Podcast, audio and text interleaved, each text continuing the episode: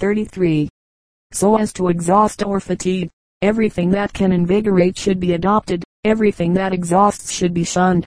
To fulfill the second indication, to restore healthy nutrition, requires not only a proper diet, both as regards quantity and quality, but demands that the integrity of the organs concerned in the process of digestion and assimilation shall be maintained at the highest standard of perfection possible. That the diet be sufficient in quantity should be obvious to all. It is also necessary that it be nutritious, and that it should contain carbonaceous elements. Food of a starchy or saccharine character is apt to increase acidity, and interfere with the assimilation of other elements. Therefore, articles rich in fatty matters should enter largely into the diet. The articles of food best adapted to the consumptive invalid are milk, rich cream, eggs, bread made from unbolted wheat flour, and raised with yeast, cracked wheat, oatmeal, good butter, beef, game, and fowls. These contain the necessary elements for assimilation. Oily food is of great importance, and the beef eaten should contain a good proportion of fat. Plenty of salt should always be eaten with the food, and a desire for it is often experienced. Overeating should be avoided, lest the stomach be induced to rebel against articles of diet rich in important elements. Derangement of the process of nutrition requires careful attention, and, if necessary, correction. For this purpose, nothing can excel Dr. Pierce's golden medical discovery. It increases the appetite, favors the nutritive transformation of the food, enriches the blood, and thus retards the deposition of tubercular matter. It is so combined that, while it meets all these indications, it relieves or prevents the development of those distressing symptoms so common in this disease. The golden medical discovery is adapted to fulfill the third indication in the management of this disease, which is to check the abnormal breaking down and waste of tissues, which constitute such a prominent feature in this malady. The antiseptic properties of the discovery are unmistakably manifested in preventing such abnormal decomposition. The emaciation, excessive expectoration, profuse perspiration, diarrhea, and hectic fever, common to consumption, are all due to a too rapid disintegration and waste of the tissues. It is in this condition of the system that this medicine, by its powerful antiseptic properties, manifests its most wonderful curative ability, when, as in this disease, the vital forces of the system have, in a degree, lost their restraining influence over the processes of disintegration, waste, and decay, which goes on so rapidly that nutrition cannot compensate for the loss to the system. Then it is that the golden medical discovery, by its antiseptic influence, checks this rapid waste of the tissues, and thus arrests the disease. To the lack of employment of such a remedy in the treatment of consumption, the unparalleled fatality of the disease is largely due, in their anxiety to improve digestion and nutrition, and thus build up the tissues. Physicians often lose sight of the no less important indication of restraining the destructive waste going on in the system, which overbalances the supplies furnished by absorption. The gradually increasing emaciation and loss of strength render perpetuity of the organism impossible. The fulfillment of the fourth indication, to relieve local symptoms, and the complications with other diseases, is often attended with no little difficulty. The cough is a secondary symptom, arising from the irritation caused by the tubercular deposits. Medicated inhalations may give temporary relief, but cannot cure it. They strike at the branches of the disease, while the root is left to flourish and develop new branches.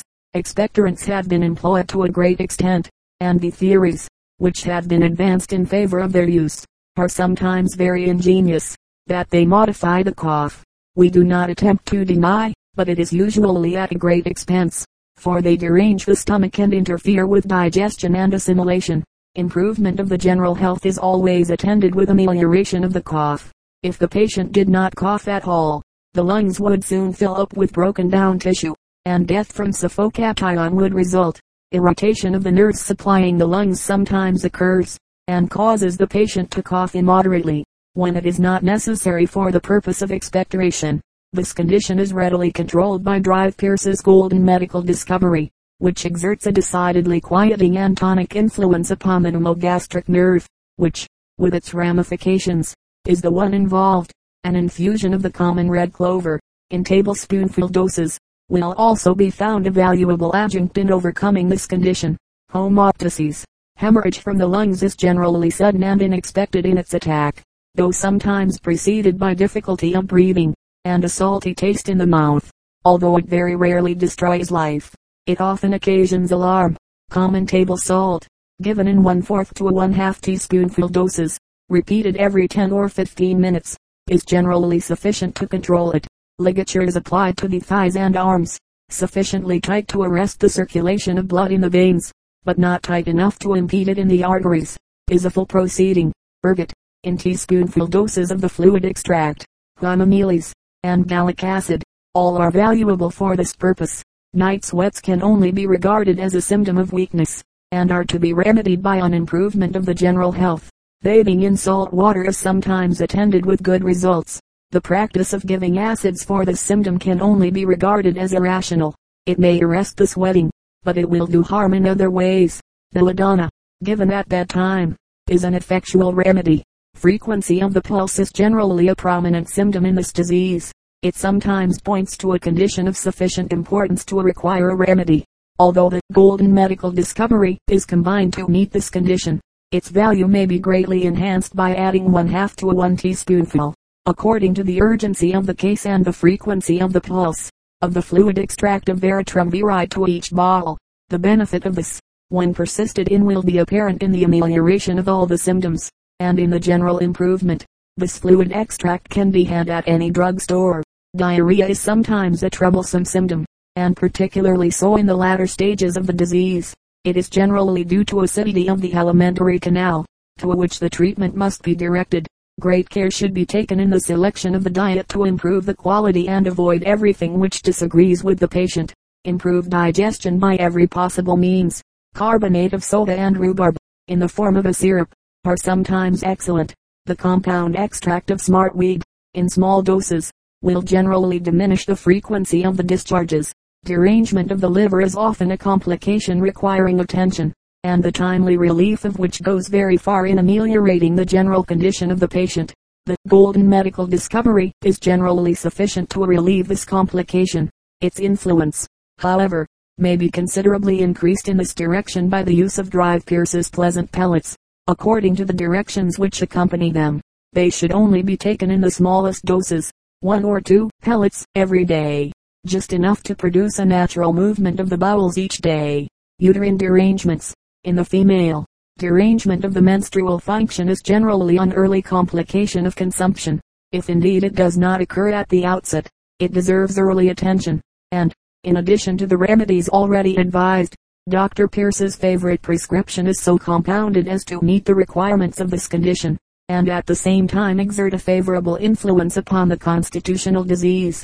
The numerous reports of cures of well-developed cases of consumption to be found in the back portion of this little treatise must be sufficient, it seems to us, to convince the most skeptical of the wonderful power which Dr. Pierce's golden medical discovery exercises over this terribly fatal malady. As will be noted, many of the cases there reported had long been unsuccessfully treated with cod liver oil emulsion and all the other usual remedies employed by the profession, and were fast running down. Golden medical discovery aroused the stomach and liver, and started all the nutritive functions into action, whereby digestion and nutrition were promoted and both the strength and flesh steadily built up.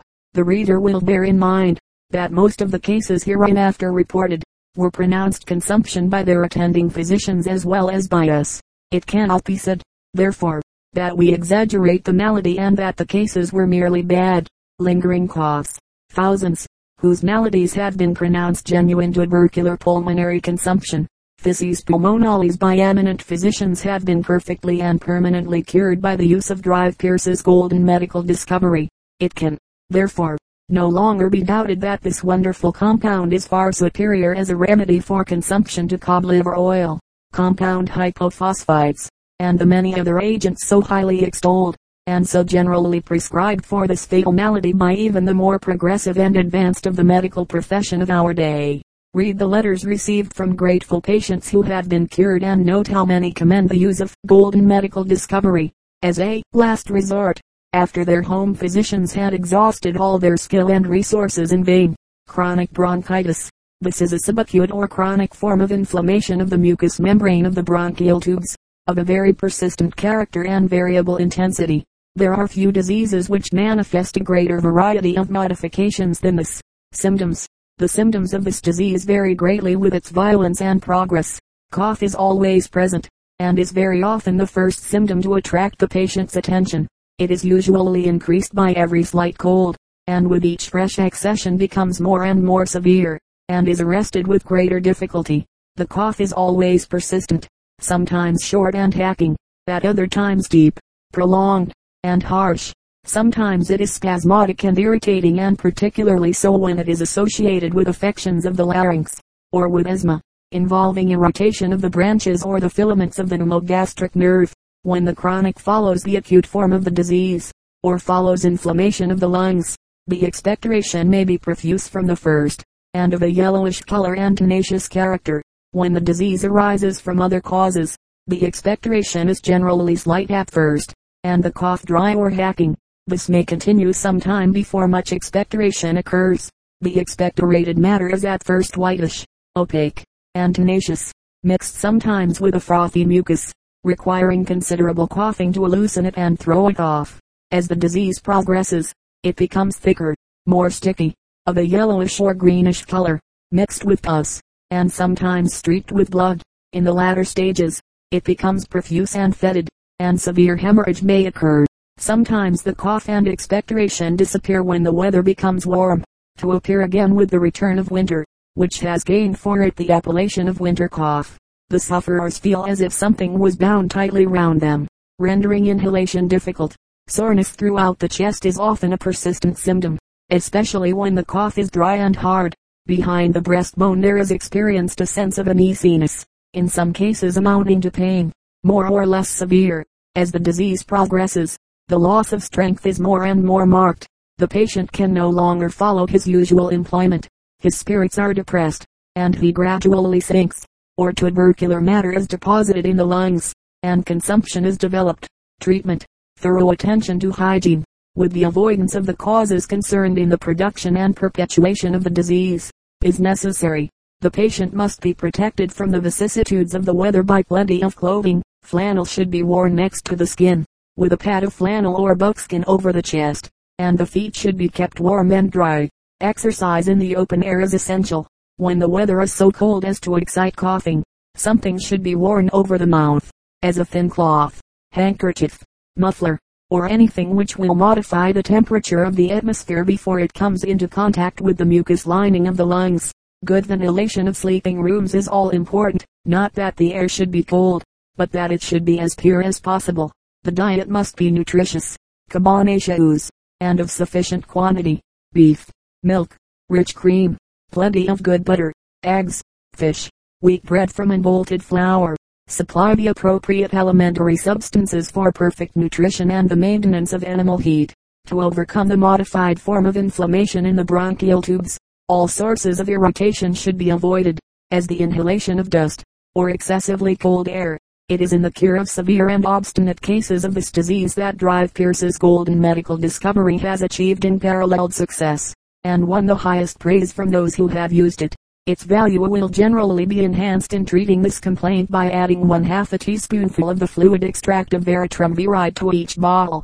This can be added by any respectable druggist, especially should it be thus modified if the pulse be accelerated so as to beat 90 or 100 times in a minute. The golden medical discovery should be taken in teaspoonful doses, repeated every 2 hours. When the cough is dry and hard, with no expectoration, it arises from irritation of some of the branches of the pneumogastric nerve, which this remedy will relieve. It may, however, be aided by inhaling the hot vapor of vinegar and water, or vapor from a decoction of hops, to which vinegar has been added.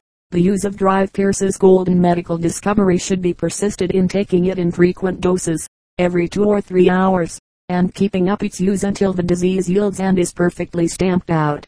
Do not expect a formidable disease of perhaps weeks or months' duration to be speedily cured. Chronic diseases are generally slow in their inception and development, and can only be cured by gradual stages. Perseverance in treatment is required. Many invalids do not possess the strength of purpose, the willpower to continue the use of the golden medical discovery long enough to receive its full benefits. It is worse than useless for such to commence its use, for without persistency it cannot be expected to cure such obstinate maladies as chronic bronchitis, asthma, phthisic, One of the most distressing ailments with which the human family is afflicted is asthma. Its symptoms are not to be mistaken. Suddenly and without apparent provocation the patient experiences the greatest difficulty in breathing. When warning is given, there is usually a sense of fullness in the stomach, flatulence, languor, and general nervous irritability. The countenance is a picture of anxiety and horror. The difficulty of breathing increases and the struggle for air commences. Windows and doors are thrown open, fans used, and, utterly regardless of consequences, the sufferer passes the whole night in exposure and torture, even though the temperature be below zero. Fearing suffocation, the patient dare not lie down, he rushes to the window for air, rests his head upon a table or chair, or upon his hands, with the elbows upon the knees, jumps up suddenly and gasps and struggles for air. The eyes are prominent and the veins of the forehead distended with blood, sometimes the bowels are relaxed.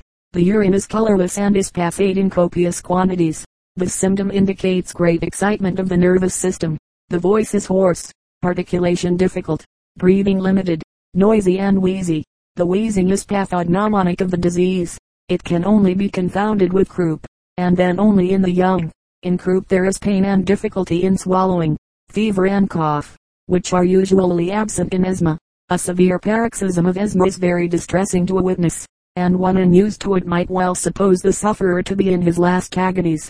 No definite limit can be assigned to the duration of the attack or of the disease. It may last but a few minutes, may endure for hours, or with slight remission continue for days. The condition of the patient may be for years as changeable as the windings of the weather vane. In fact, the atmosphere has much to do with the disease. With every approaching storm, with every cloud of dust, even the dust from sweeping a room, with every foul odor, and, in some more sensitive organizations, with even the perfume of flowers, a paroxysm is provoked. Truly he is a child of circumstances, a veritable football upon the toes of every atmospheric disturbance. Unparalleled success. Persons affected with asthma or physic are numerous. With such an amount of suffering in our midst, is it not a marvel, if not a disgrace, that the medical profession of today endorse the opinions of a half century ago and pronounce it incurable, rather than make stupendous and laudable efforts to discover plans of medication that will result in certain and permanent cure? Almost single-handed we undertook this field of investigation, and we take pleasure in reporting that our labors have been crowned with success. The large experience furnished us has led to the discovery of remedies for this distressing malady of more than ordinary efficacy. Through the agency of these means we have been enabled to cure hundreds, who had suffered untold tortures for 12, 15, or 25 years. Some whom we have been successful in curing had suffered from childhood to middle and even old age. The treatment of asthma, or phtisic, still continues to be a prominent specialty at the Invalids Hotel and Surgical Institute. Nature of the disease. As to the exact pathological condition in this malady, opinions differ. Some physicians consider it a disease of the nervous system, others, of the blood, others, of the bronchial tubes, while not a few believe it to be dependent upon some disease of the stomach, heart, liver, kidneys, or due to urinary affections, or female weakness. Respecting all these diseases of special organs, it is evident that any complication, and particularly one that is debilitating or causes irritation of the nervous system, will increase its severity. This important fact we keep constantly in view in our treatment, and prescribe remedies to remove all complications. In heart disease there is often dyspnea, or difficult breathing, but this is not of the nature of asthma, or phtisic. The condition of the lungs is readily understood, there being an obstruction to the free passage of the blood through the heart. Any excessive muscular exertion, or anything, in fact, which increases the action of the heart, is very apt to produce congestion of the lungs, and then the blood becomes surcharged with carbonic acid, which causes increased efforts to take more air into the lungs. A nervous disease, a sudden fright, unfavorable news, grief, loss of property, etc., circumstances which affect the mind and nervous system, almost invariably throw the physical into a paroxysm. Nervines are demanded, particularly if the case be a chronic one, and we see that they are carefully and properly prepared and supplied, and in such a form as to be exactly fitted to the temperament and constitution. Popular remedies used for self-treatment of asthma. There are numerous remedies that may be used to relieve paroxysms of asthma. Among them we will notice a few that are most frequently employed by the profession. They can be easily and inexpensively prepared by any patient or druggist. 1. Equal parts of the tinctures of lobalis, capsicum and skunk cabbage root. Dose. Take a half teaspoonful in a little water every 10 or 15 minutes until relieved. Note. This is an antispasmodic and relaxant. In considerable quantities it will produce sickness at the stomach and perhaps vomiting. It should not be used when there is disease of the heart. 2. Chloroform. Dose. A small quantity, say 30 drops, may be poured upon a handkerchief or napkin, held about 1 inch from the nostrils and the vapor inhaled. It is quite unnecessary to use this until insensibility follows. In fact, such an effect would be hazardous to life in the hands of the inexperienced. 3. Sulfuric ether. Dose. The same as number 2, and with the same precaution. Either of them should be used promptly upon the beginning of the paroxysm.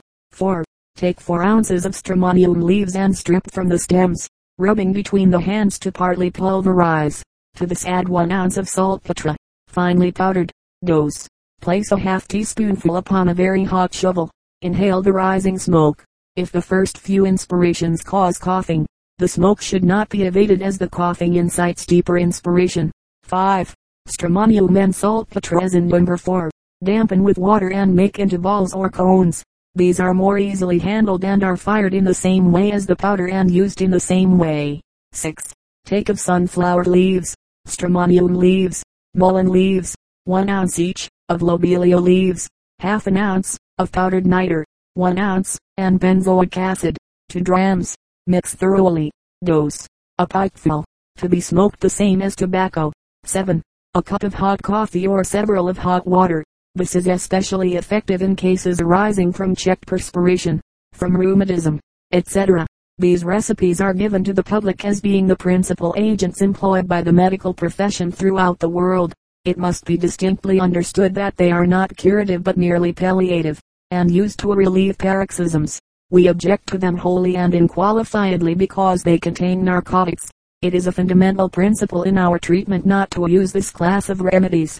They stupefy the brain, debilitate the nervous system, and have, in not a few instances, formed an unfortunate appetite and habit, most difficult to overcome.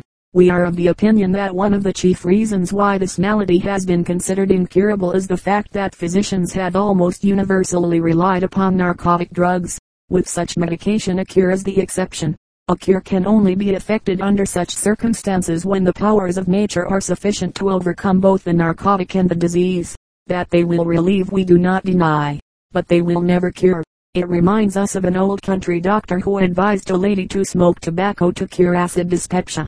She followed the prescription for over 30 years and at last accounts was not cured yet. In all seriousness we ask, would any other remedy except a narcotic or stimulant be used with such persistency for anything like this length of time? Is it not apparent that such agents form a habit which is often worse than the disease, and yet fail to effect a cure? We appreciate the necessity for relief, and do not blame sufferers for availing themselves of any means for this purpose, but they should not be satisfied with relief only, but should look about for such a system of medication as will rid them of the disease completely and permanently. If a week's or a month's exemption is a foretaste of heaven, how incomparable are the comforts and happiness to be derived from a lifetime immunity.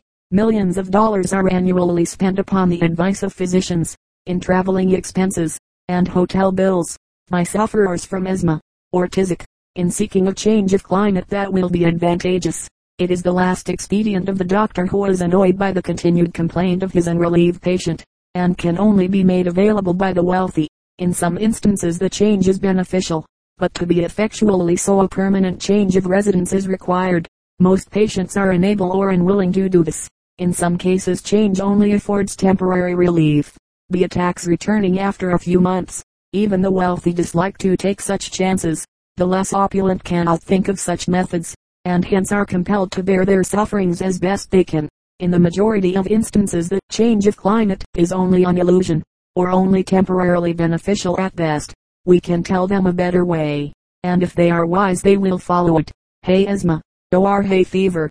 This affection, known also as hay catarrh, hay fever, or rose cold differs but little in its manifestations, from coryza, or cold in the head, save in its inciting cause, and in its element of periodicity. In this latitude there are persons who, during summer or early fall, are invariably attacked with acute congestion or inflammation of the upper air passages, giving rise to sneezing, watery discharges from the nose and eyes, difficult respiration, fever, and general prostration.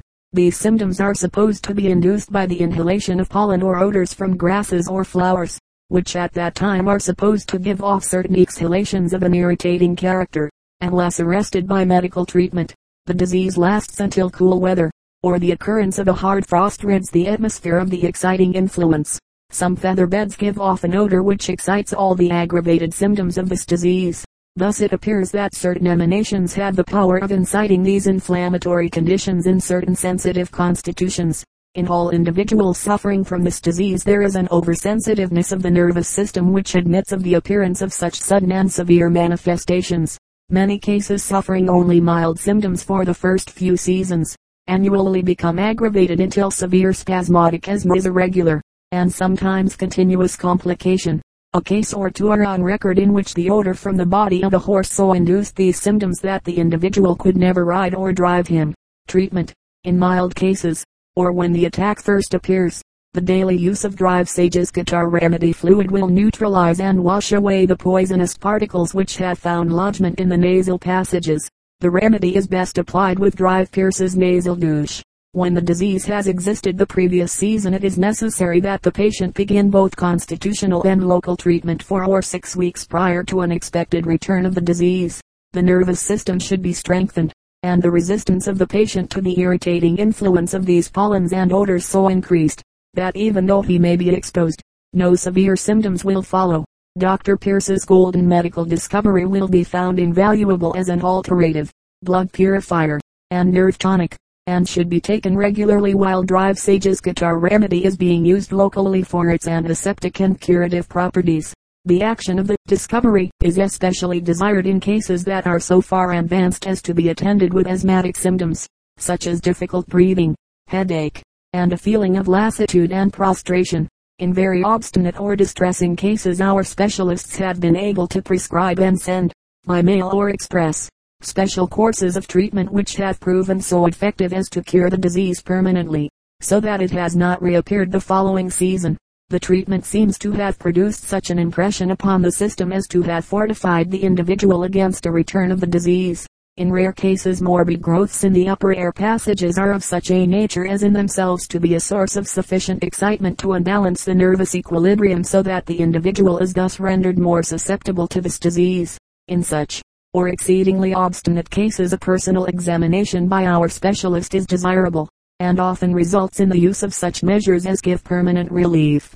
Testimonials. If the following letters had been written by your best known and most esteemed neighbors they could be no more worthy of your confidence than they now are, coming, as they do, from well-known, intelligent, and trustworthy citizens, who, in their several neighborhoods, enjoy the fullest confidence and respect of all who know them. Out of thousands of similar letters received from former patrons, we have selected these few at random, and have to regret that we can find room only for this comparatively small number in this volume. Bleeding from lungs. Consumption. World's Dispensary Medical Association, Buffalo, NY. Gentlemen, I wish to say to you that Dr. Pierce's golden medical discovery saved my life and has made me a man. My home physician says I am good for 40 years yet. You will remember that my case was a case just between life and death, and all of my friends were sure it was a case of death, until I commenced taking a second bottle of golden medical discovery, when I was able to sit up and the cough was very much better, and the bleeding from my lungs stopped, and before I had taken 6 bottles of the golden medical discovery, my cough ceased and I was a new man and ready for business. And now I feel that it is a duty that I owe to my fellow men to recommend to them the golden medical discovery and Dr. Sage's Catarrh remedy, which saved my life when doctors and all kinds of medicines failed to do me any good. I will send to you with this letter 2 of my photographs. One was taken a few weeks before I was taken down sick in bed, and the other was taken after I was well. Yours respectfully, C. H. Harris, Number 1622 2nd Avenue, Rock Island, Hill. Severe chronic cough. Wilbur, Wilkes Company NC Drive R.V. Pierce, 663 Main Street, Buffalo, NY. Dear Sir, I cannot recommend your golden medical discovery too highly. I had a severe chronic cough and I began to use that medicine and took only one bottle, and I have not been sick a day since. When I began to use your golden medical discovery, my weight was 104 pounds, and now I weigh 125 pounds. Yours very truly, Mrs. Anna Parsons. Spitting of blood. Lyme disease. World's Dispensary Medical Association. Buffalo, NY. Gentlemen, I can gladly recommend Dr. Pierce's golden medical discovery to all suffering from diseases for which you recommend it. In the summer of 1888 I took a severe cold, which settled on my lungs and chapter